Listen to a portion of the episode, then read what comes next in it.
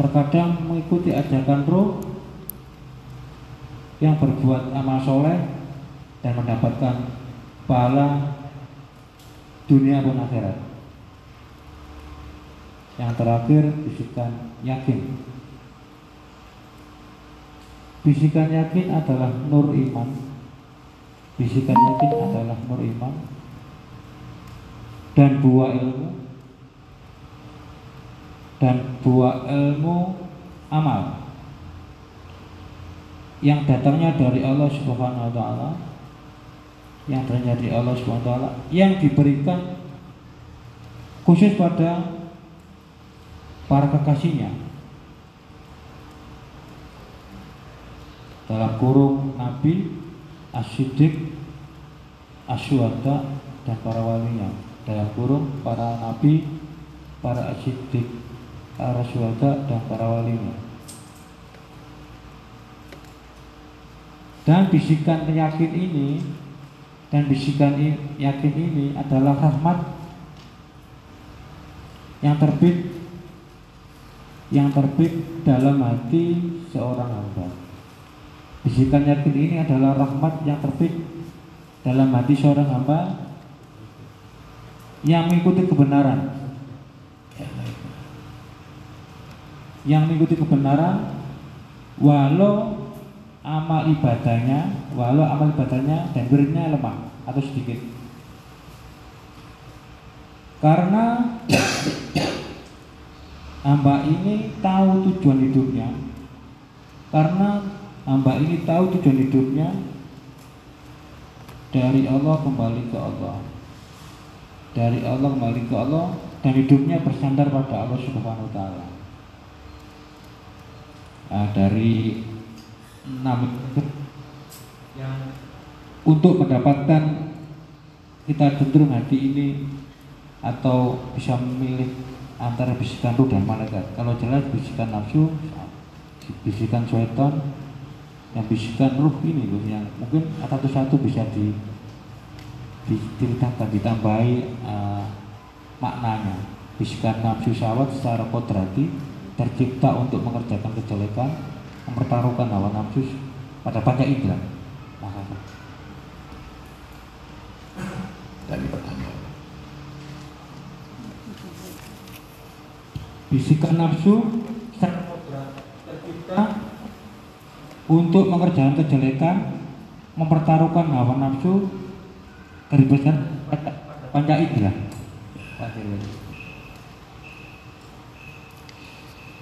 Sudah dibahas yang sudah diterangkan jelas musuh yang terbesar manusia adalah hawa nafsu. Hawa nafsu itu timbulnya dari khotir, bisikan yang ada di dalam dada seseorang atau hati. Kemudian muncul ke permukaan. Sasarannya adalah akal untuk dikuasai. Kemudian sasaran yang kedua, mata. Panca telinga, lidah, kemaluan semuanya. Panca. Kalau sudah akalnya dikuasai, maka hilang akal. Apa yang dilakukan tidak ada yang benar. Jadi kalau sudah piring pecah itu, itu pekerjaan hawa nafsu.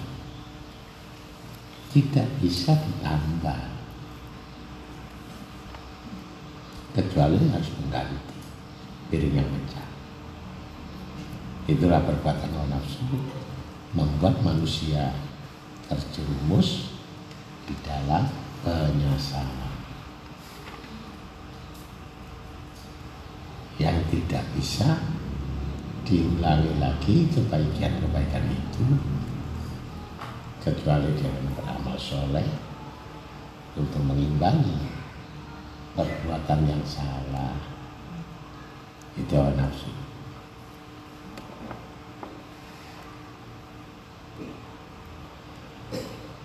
udah hilang akalnya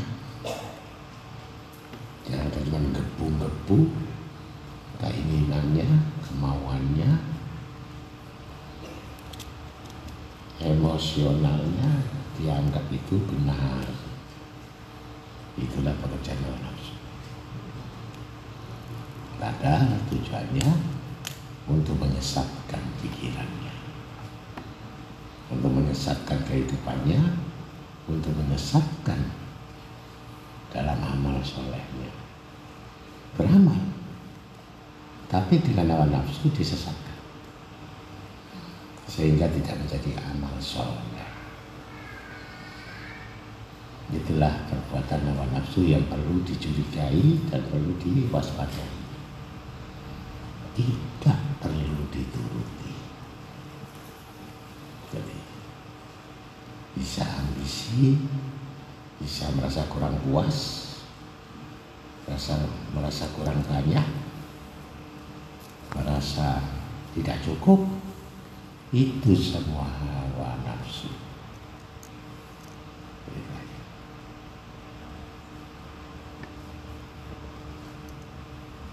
Tujuannya untuk menyesatkan maka seperti Jailani dalam kitab yang lain pejamkanlah mata dari perbuatan-perbuatan yang menjerumuskan menuju maksiat batin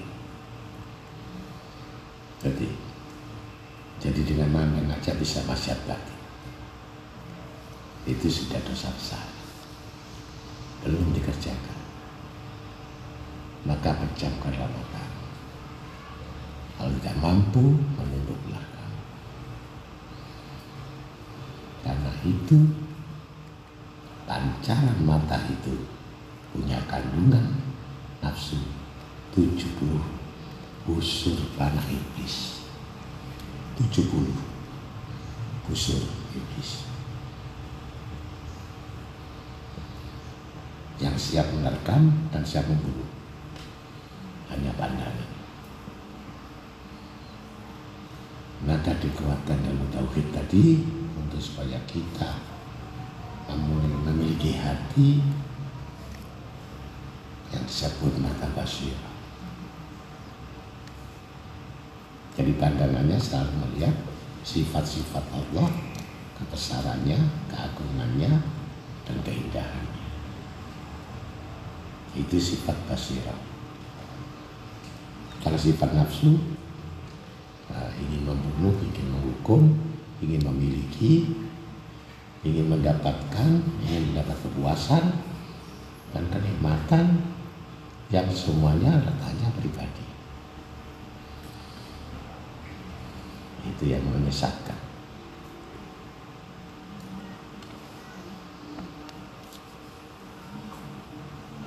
Semakin ditolak, semakin dia gebu-gebu. Ya dorongannya semakin tekanan semakin kuat. Dan semakin salah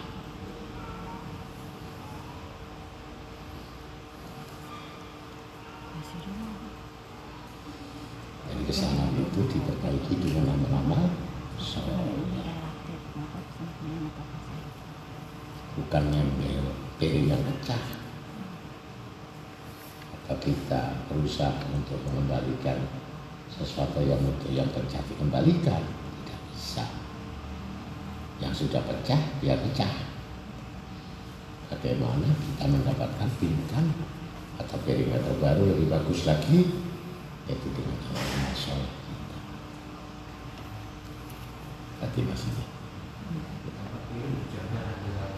iya yang susah kan merawat.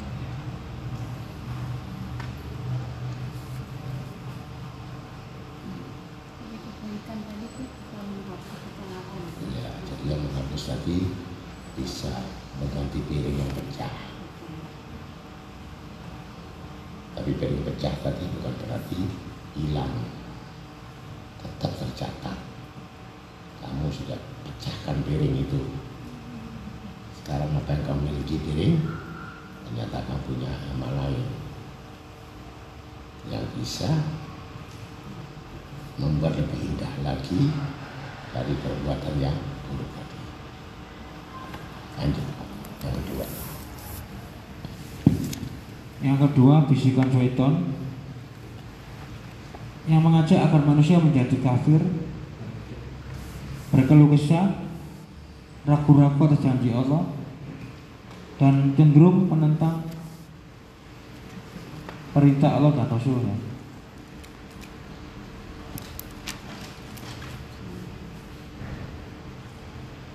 Jadi jelas inna setan lakum aduwa. Sesungguhnya musuh yang paling besar adalah setan.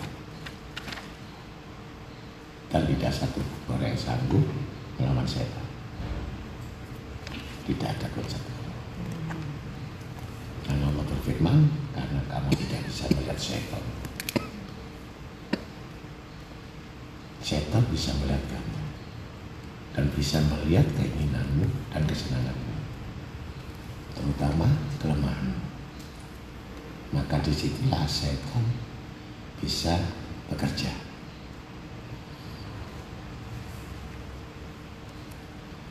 Tetapi Allah berfirman, kalau engkau selalu berlindung kepadaku dan minta tolong kepadaku agar engkau diselamatkan dari perbuatan setan,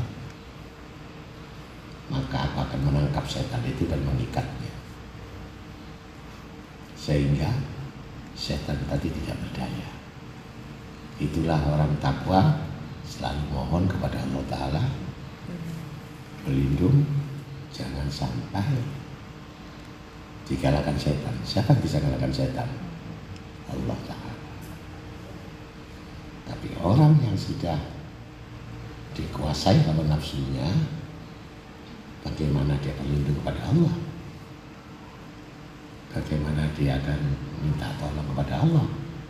Oh, dia sudah dikuasai oleh nafsunya, maka setan tinggal berjalan di atas nafsunya dengan indah. Tujuannya menyesatkan. Berbuat baik, ragu-ragu. Kemudian mengkafirkan. Kemudian tidak percaya dengan janji Allah. Yang keempat, yang terus dalam hidupnya penuh dengan keraguan yang tidak pasti. Itulah kebanyakan orang yang beriman, orang sudah ibadah, sudah puasa Ramadan, bahkan sudah terawih dan segala macam, tapi tidak bisa hilang sifat ragu-ragu dari dirinya. Itu karena perbuatan setan di dalam dadanya. Yang manusia itu sendiri tidak menyadari dan tidak minta pertolongan dan perlindungan pada Allah. Maka terjerumuslah yang mengaku beriman itu dalam kesalahan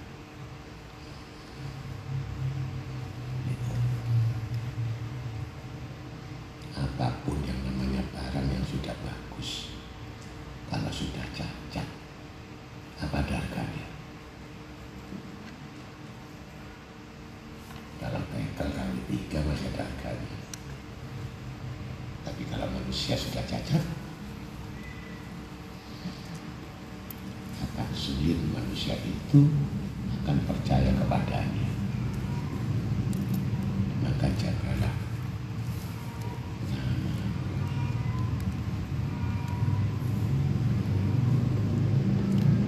bertindaklah jujur, benar, sederhana, dan pasti. Sampai muncul keyakinan, yaitu percaya dengan Allah Ta'ala tidak pernah mengingkari janjinya. Itu penting. Bukan teori hidup itu adalah aksi. Kalau tidak ada aksi, maka Allah tidak bereaksi. Kalau tidak ada aksi, berarti itu amal. Amal itu sifatnya pasif, nunggu dicampur baru jalan. Itu amal.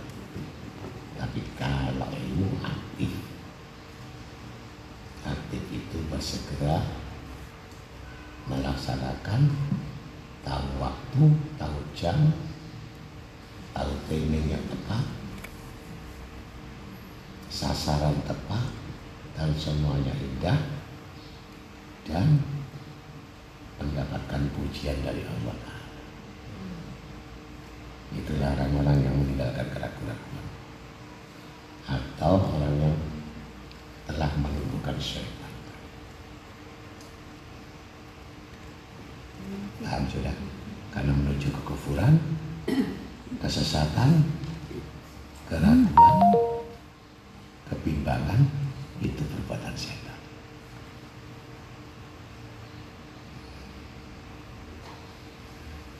Soal harta. Waduh, setan itu sangat kuat.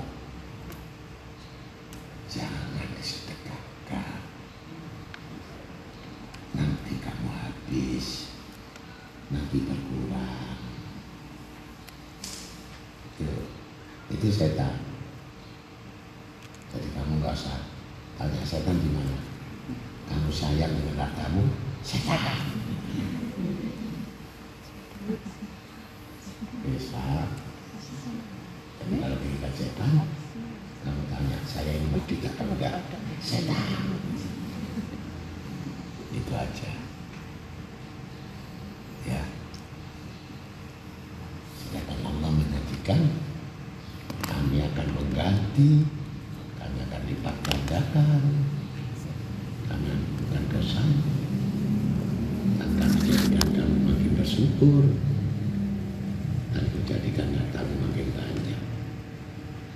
Setan cuman jangan nanti melarat. Terus kalau udah ngomong jangan nanti melarat, setan. Gampang ya.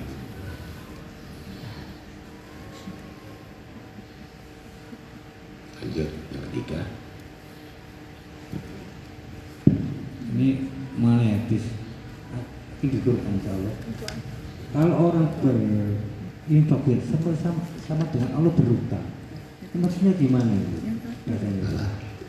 Hamba bila mau infak atau sodako, Allah itu mengatakan aku berutang. Ini mungkin bahasanya gimana? Sampai Kalau Allah mengatakan aku berutang, saking komitmennya kepada hamba, kalau manusia itu berinfak pasti diganti.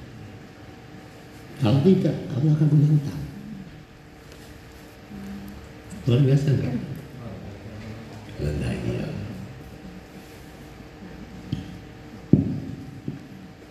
Semakin kamu terus berinfak, semakin terus kamu memberi, ya semakin banyak utangnya Allah kepadamu.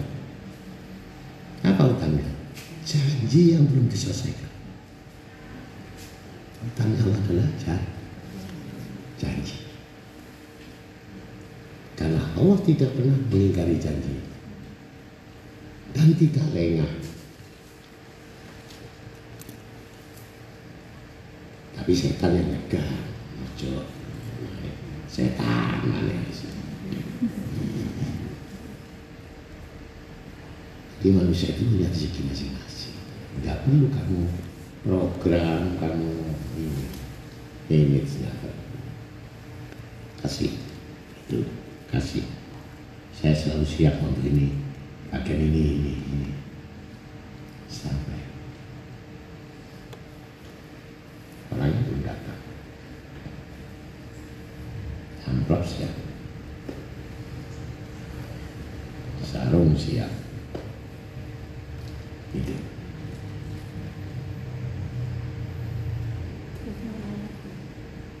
Seperti tadi, orang belum minta sudah siap. Tapi Iya. ada yang eh, maksudnya pahalanya, ya. maksudnya pahalanya jangan diminta. Misalkan orang yang meminta dengan yang lain, pahalanya lebih Beda. Besar Beda. yang menyiapkan tadi. Jelas lah. Beda. Ada kan orang kalau nggak diminta nggak butuh. Enggak, ya itu namanya hudul. Hudul kubur. Itu ngegem hudul. Itu hudul.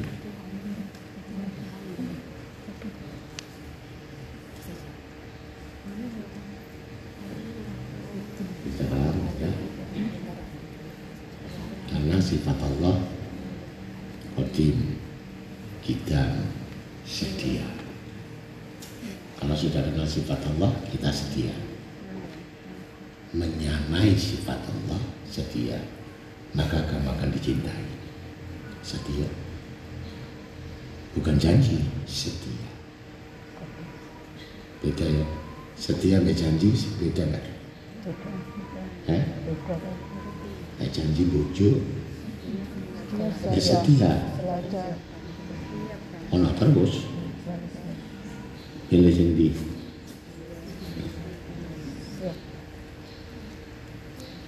setia. Dapur setia terus. Suatu saat ada orang datang makan ada setia Gitu.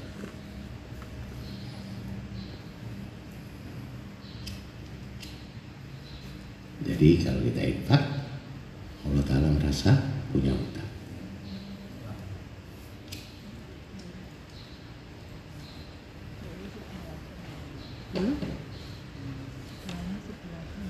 Utang apa? Utang janji yang belum dipenuhi. Ngerti maksudnya?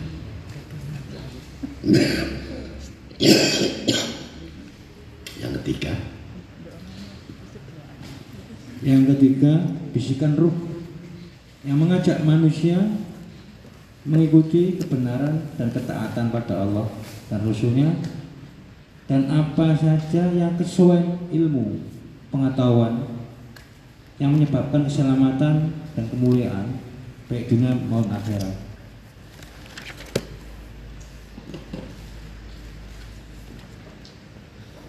roh itu punya perjanjian dengan Allah untuk rokok dan sujud. Dan sifat roh itu selalu menangis. Gitu. Jadi kalau bayi keluar itu selalu menangis karena itu rohnya. Akal belum ada, nafsu belum ada. Yang ada roh. Maka nangislah si bayi tadi melihat keadaan dunia.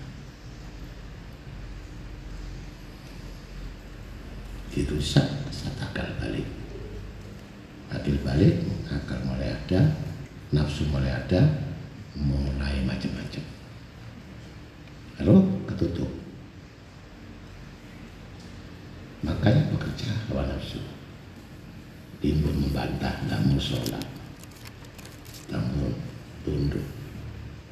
Mau belajar mau apa. Itu hawa nafsu. Karena hakikatnya adalah tunduk dan menangis. Makanya kalau orang itu sudah dekat sama Allah Ta'ala, yang sudah siang malam beribadah, dia tidak sadar akan menangis dengan sendirinya. Apa yang ditangiskan tidak tahu. Tapi nangis. Baca Quran nangis. Baca selawat dia nangis. Yang ditangiskan tidak tahu. Karena itu hakikat roh yang selalu menangis kepada Allah. Maka kalau orang tidak bisa menangis, itu karena cintanya sama dunia. Koswatul qalbi. Hatinya keras. punya perjanjian dengan Cuma itu Allah. lain. Karena air matanya kering. Gak pernah menyesal. Nafsu itu kalau sudah membuat kesalahan itu tidak pernah menyesal, bahkan dia ingin menambah lebih besar dan lebih banyak. Itu nafsu. Setan mendukung karena ada jalan.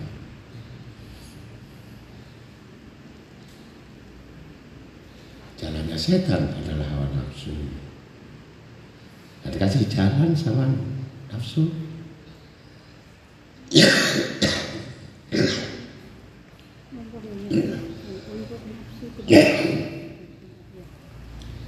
untuk nafsu kebaikan itu apakah ya ada misalkan sudah baca Al-Quran satu juz pengen lagi mutmainnah.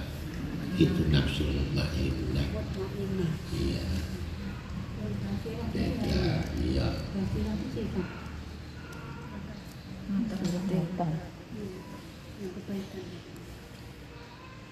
Lanjut. Udah paham ya?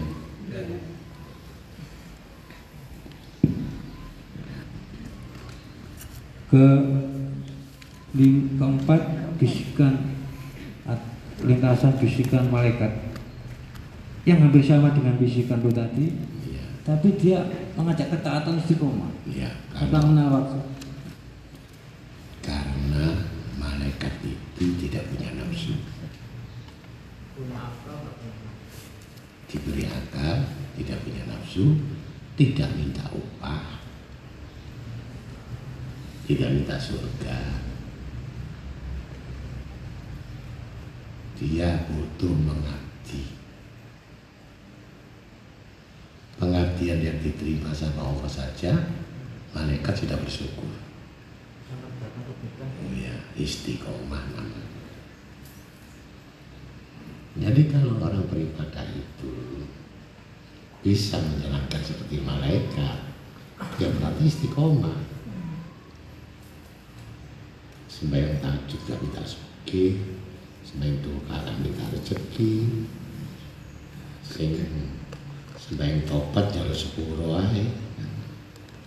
Sembahyang tasbih dikuatin hanya memuji saja yang malaikat. Makanya paling ikhlas itu sholat tasbih. Karena sholat tasbih itu sholatnya malaikat. Atau tuh mau sholat tasbih jadi suki kalau Wis wakil rokaat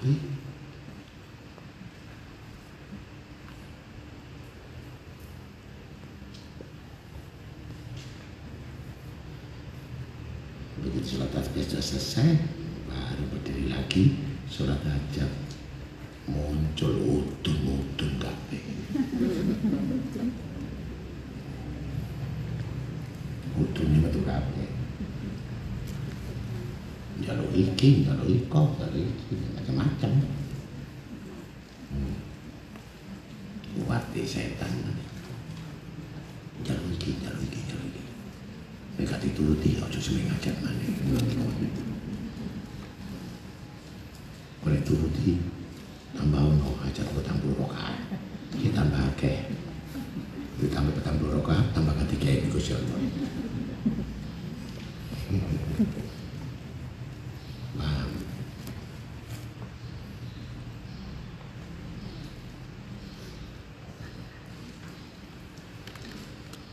itu khotir malaki isikan malaikat kalau sudah kamu didampingi khotamnya malaikat enak sekali. Ya jalan gak butuh uang. Pergi gak butuh uang. Ya betul ngobatin orang gak perlu dibayarin malaikat gak butuh duit. Ya. sakti san dia mikir belanja ini bojoku ya apa belanja ke anakku ya apa itu malaikat itu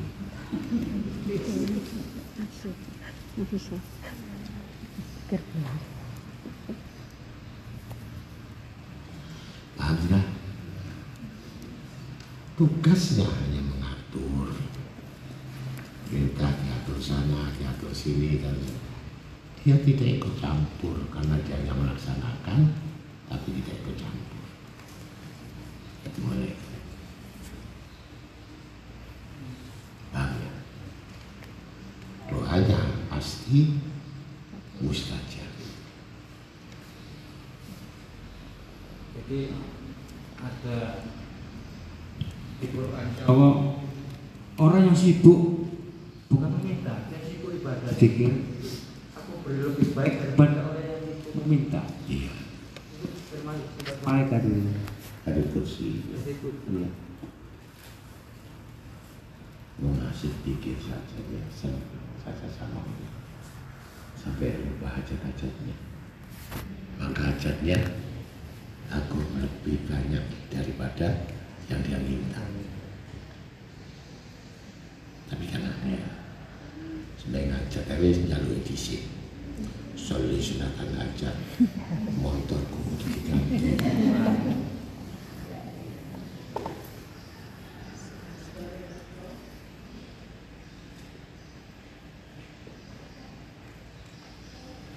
Nomor lima ya.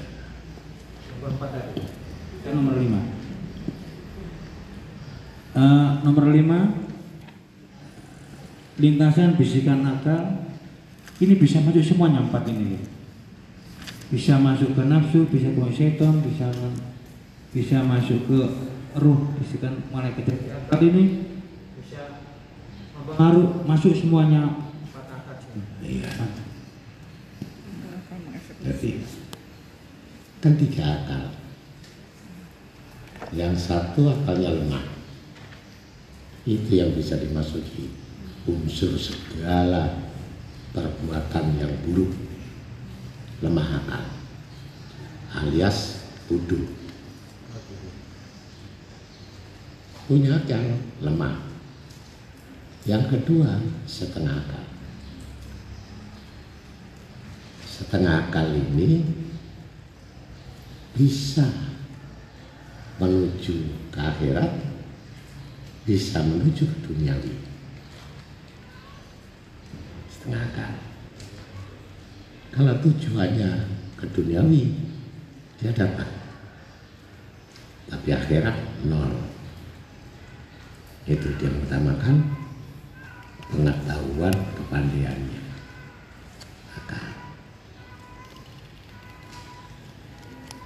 sedangkan yang sempurna adalah berakal orang berakal itu orang yang cerdas selalu beramal beribadah semata-mata untuk bekal akhirat. Itu orang cerdas. Wes paham Nah, kita tanya setengah akal lemah akal atau berakal? Setengah akal. Kadang-kadang akhirat kadang-kadang umat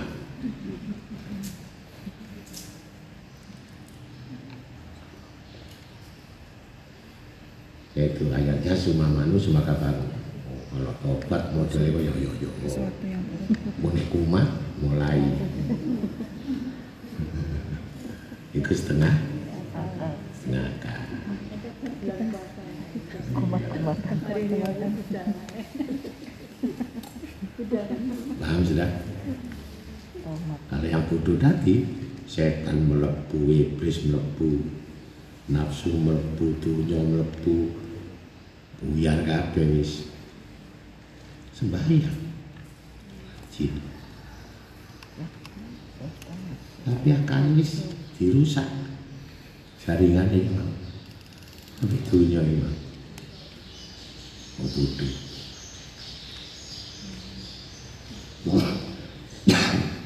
sembahyang pingin suki tahajud pingin suki duka pingin suki ngono kabeh. Nanti rusak bukan untuk mencari keyakinan tapi mencari sesuatu timbulnya reaksi dari hawa nafsu. Gitu. Al-Qais manda nafsahu. Orang yang cerdas selalu memikirkan dirinya untuk berbekal beramal akhirat ambil gampang kalau pindah kalau iya iya kan itu setengah akal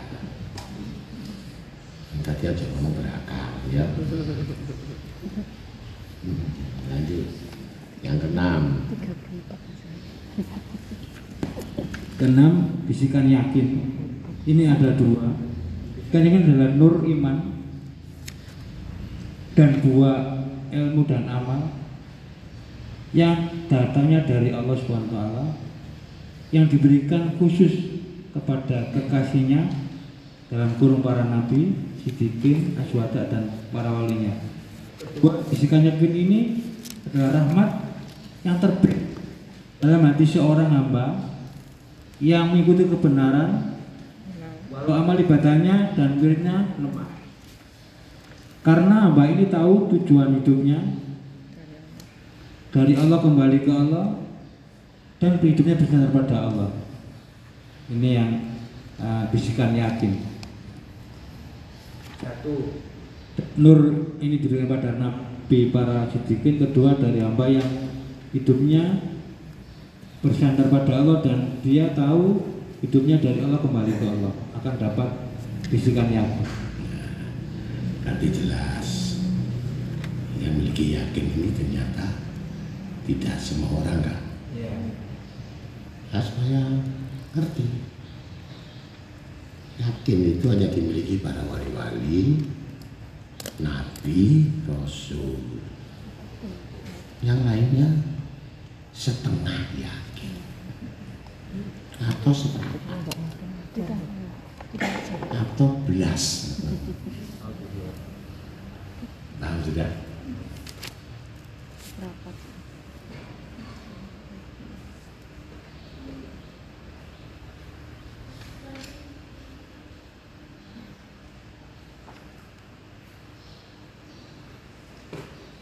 Mungkin ada tambahan. Ini kan bisikan ini diberikan pada hamba yang hatinya mempunyai mempunyai keyakinan hatinya. Dia dari Allah kembali ke Allah. Tujuannya pasti Allah. Dia penghambaan ini adalah rujiun nah, keduanya hidupnya bersandar. Dari dua ini pandangan saya jalan mungkin ada lagi eh, tambahan bagi kita untuk mendapatkan bisikan dari Nur Yakin ini. Apakah gampang semua yang kamu katakan ini dari Allah? Kemudian kembali kepada Allah. Nah iya, ngomongnya dari Allah. Kembali mana? Ke dapur. Ya? Kalau dari Allah kembali Allah. Itu yakin. Yakin itu hanya memiliki umur itu tiga hari. Hari kemarin yang sudah lenyap bersama masa. Muka sabah banyak salahnya di kemarin. Hari ini kita memperbaiki dan banyak amal soleh. Dua. Hari esok adalah harapan. Apakah besok saya masih hidup atau ada? Tiga hari saja umur sampai hari ini. Jadi nggak usah mulu-mulu. Ya,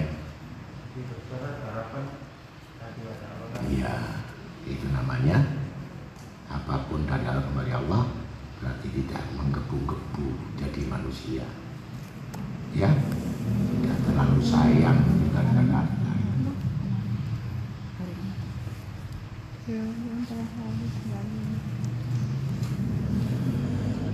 Wis paham.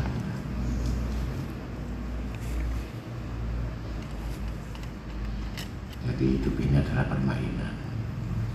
Kalau permainanmu cantik, ya kamu akan mendapatkan piala. Kalau permainanmu buruk, ya kamu dipecat. Itu aja.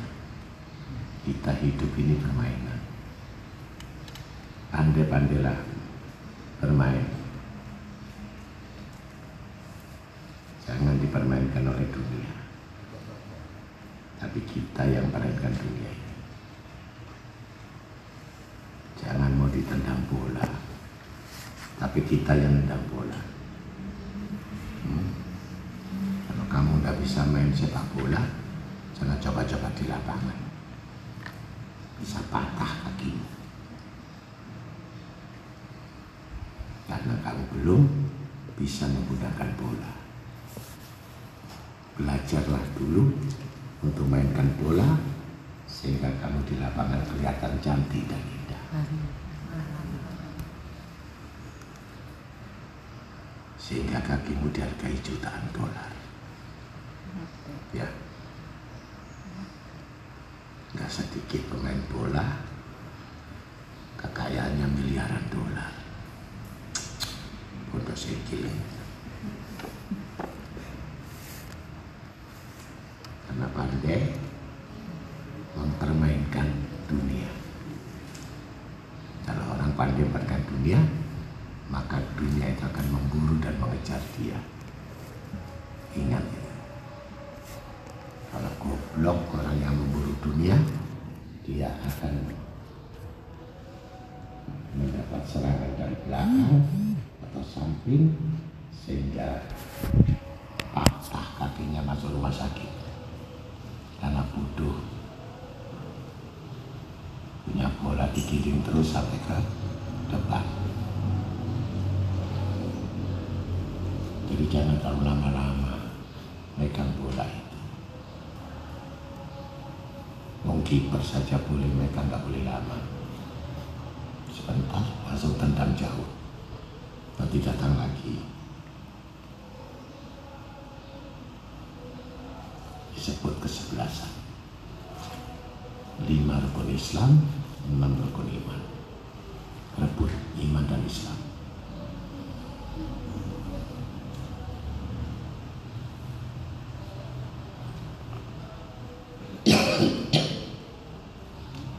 makanya olahraga yang paling ramai sepak bola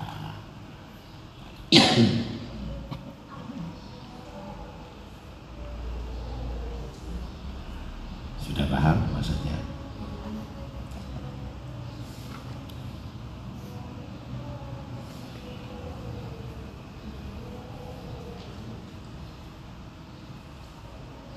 ayat tahajud diputar Argentina sama Prancis kasih tahajud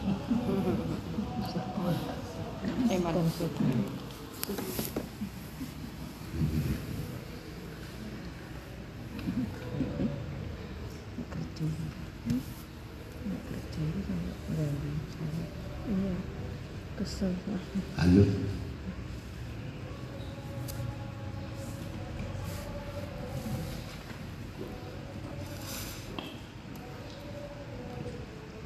Ini mungkin pernah dibahas Gus masalah jenis orang mencari ilmu tapi ini kami coba untuk sama dengan tadi kitab al Guniyah. Guniyah jenis pencari jenis orang pencari ilmu. Nomor satu Apa Pak? jenis orang pencari ilmu ada tiga. Dari sa- satu orang yang beruntung. Orang yang beruntung mencari ilmu atau menuntut ilmu guna dijadikan bekal guna dijadikan bekal untuk akhirat di mana dia hanya ingin mengharap ridho Allah. Di mana dia hanya ingin mengharap ridho Allah dan negeri akhirat. Nomor dua orang yang nekat. Mungkin pernah dibaca bahas orang yang nekat atau orang berisiko? Orang yang nekat atau berisiko nomor dua orang yang menuntut ilmu guna dimanfaatkan untuk kehidupan dunia. Orang yang menuntut ilmu guna dimanfaatkan untuk kehidupan dunia. Nekat. Memperoleh kemuliaan. Memperoleh kemuliaan kedudukan dan harta. Dia tahu dan sadar dia tahu dan sadar bahwa dirinya lemah. Dia tahu dan sadar bahwa dirinya lemah dan niatnya hina. Tapi dia terus bermain dalam dunianya sehingga termasuk golongan orang berisiko. Termasuk golongan beris- berisiko nasibnya bergantung pada kesadaran dan taubat. Ini nomor dua Wid. orang yang celaka. Orang yang celaka orang terber- terperdaya oleh nafsu dan syaitan ia gunakan ilmunya. Ia gunakan ilmunya untuk memperbanyak harta. Untuk memperbanyak harta berbangga diri dan menyembuhkan sesama. Jadi dan merasa dirinya besar dan ingin mengikuti mengi- mengikuti hawa nafsunya. Makasih Gus ini mungkin pernah dibahas orang yang beruntung menurut ilmu orang yang nekat atau berisiko orang yang celaka. Pernah dibahas orang celaka dan orang yang beruntung. Ini nomor dua Gus orang yang nekat atau berisiko. Jadi dia sadar bahwa dia uh, bisa bermain uh, harta kadang-kadang harta kadang-kadang dunia seperti ini. Kadang-kadang apa?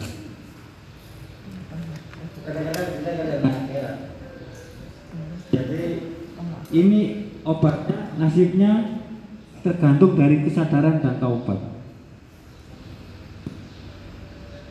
ini menurut kita belum Iya. Bahkan hadis lebih tegas lagi. Barang siapa yang menuntut ilmu tujuannya dunia pantas masuk neraka. Wes kakek kami. Dia kembali celaka-celaka enggak pantas masuk neraka. Tapi tegas mana? Eh? Menuntut yang tercela ini celaka ini sudah nggak ada obatnya enggak ada. Dan tapi yang nomor dua ini mungkin kita kesadaran dan taubat ini Iya. Orang yang seperti itu punya kesadaran atau tobat. Apalagi dunia itu belum sepenuhnya dimiliki. Ayo,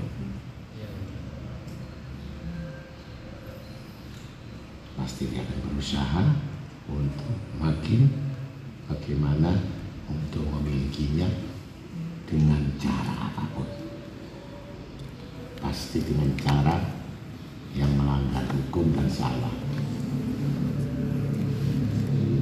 Tadi hawa nafsu. Hawa nafsu tadi kan mendorong kepada satu bentuk keinginan yang menjerumuskan dalam kesesatan. Apakah disebut orang punya kesadaran? atau bertobat.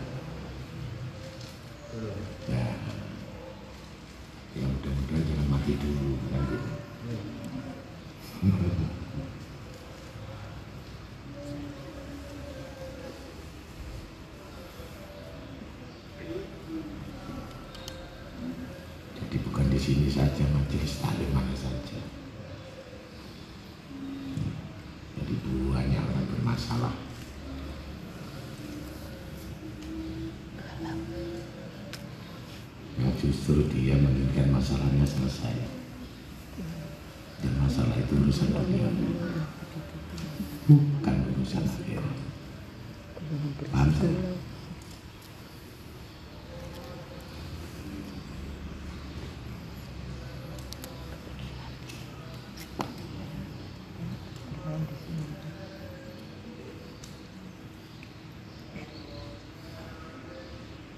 Lanjut.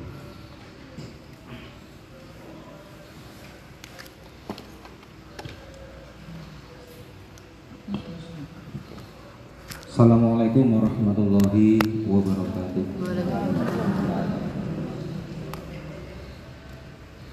Lanjutkan eh, dari kitab Kutul Kulub dari Abu Talib Al-Maki rahimahullah menyebutkan iman hati seseorang muslim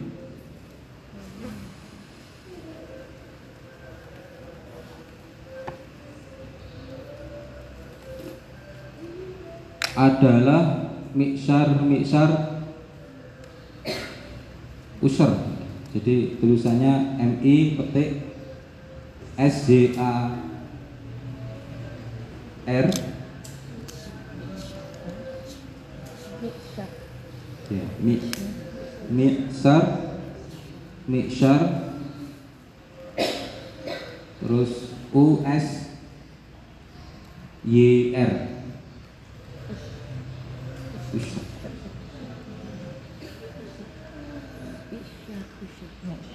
kurung buka sepersepuluh dari sepersepuluh dari sepersepuluh kurung tutup. Hati orang yang yakin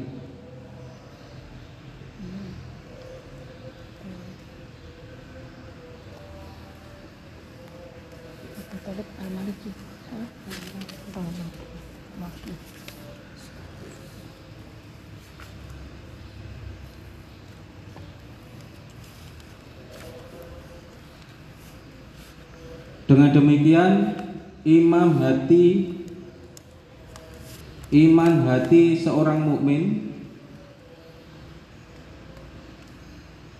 di antara itu semua bisa berada di atas sepersepuluh atau kurang dari seratus ribu sesuai dengan kadar bagiannya. Kurang 100 ribu. Kalau ada. Kurang 100 ribu. Iya enggak? Pertanyaannya 100 ribu. Gantung dari eh, ini perbandingan antara orang yang beriman dengan orang yang yakin yang disebut mukmin itu sebenarnya sepersepuluh dari sepersepuluh dari sepersepuluh dari hatinya orang-orang yang yakin. Ini maknanya seperti apa? Tadi memang ada perbedaan sih di ayat Quran surat As-Saba ayat 45 itu juga disebutkan orang yang terdahulu dibandingkan orang umatnya Nabi Muhammad juga terkait dengan pemahaman Al-Quran juga juga sepersepuluh saja. Maknanya seperti ya.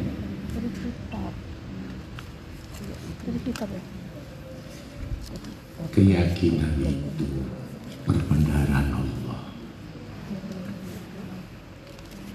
Keyakinan itu milik Allah dan hanya bisa diberikan kepada orang-orang yang bersih hatinya.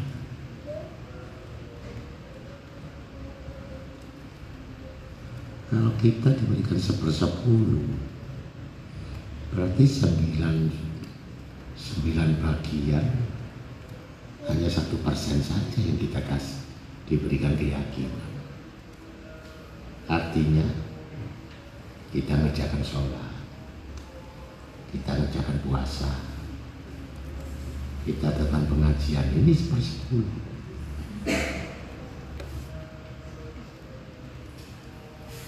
Kemudian kita tidak bisa mengamalkan dari kitab sebegitu besar dan banyaknya dari sepersepuluh.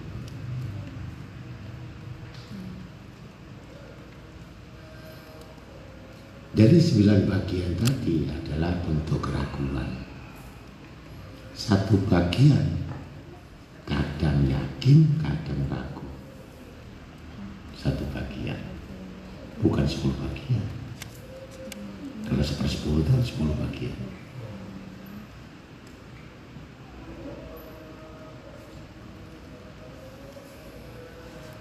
Yang ada tadi.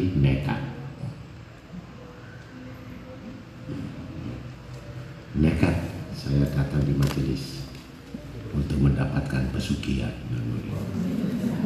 Nekat.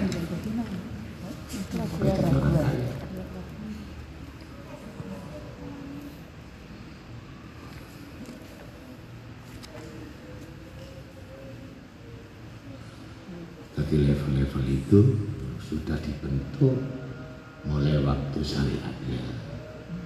Kemudian menjalankan tarikatnya, ditingkatkan lagi satu bagian ke hakikatnya, dinaikkan lagi satu bagian empat bagian. Dampak baru dikuasai enam bagian itu hikmah. Habis sepuluh bagian. Ngerti maksudnya? Dulu udah masih enam udah. Iya.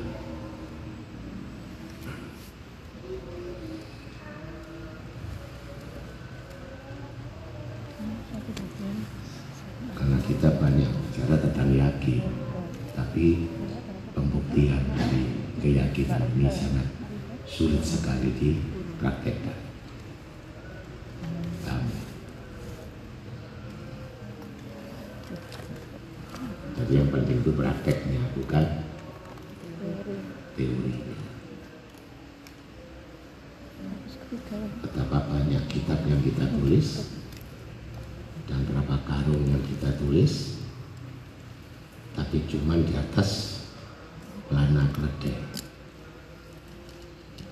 apa artinya kita yang banyak itu cuma di atas pelananya keledai apakah kerja bisa membaca? Apakah keledai itu bisa mentaati kita Bahkan keledai hanya butuh bagaimana saya bisa makan.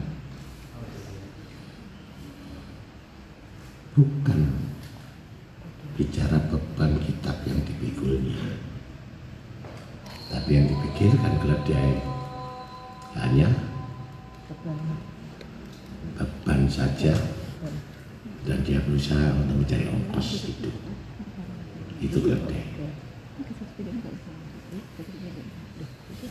Maka sedikit ilmu dengan pembuktian agar orang mengetahui bahwa kamu sudah golongan orang yakin itu ketahuan sama kita.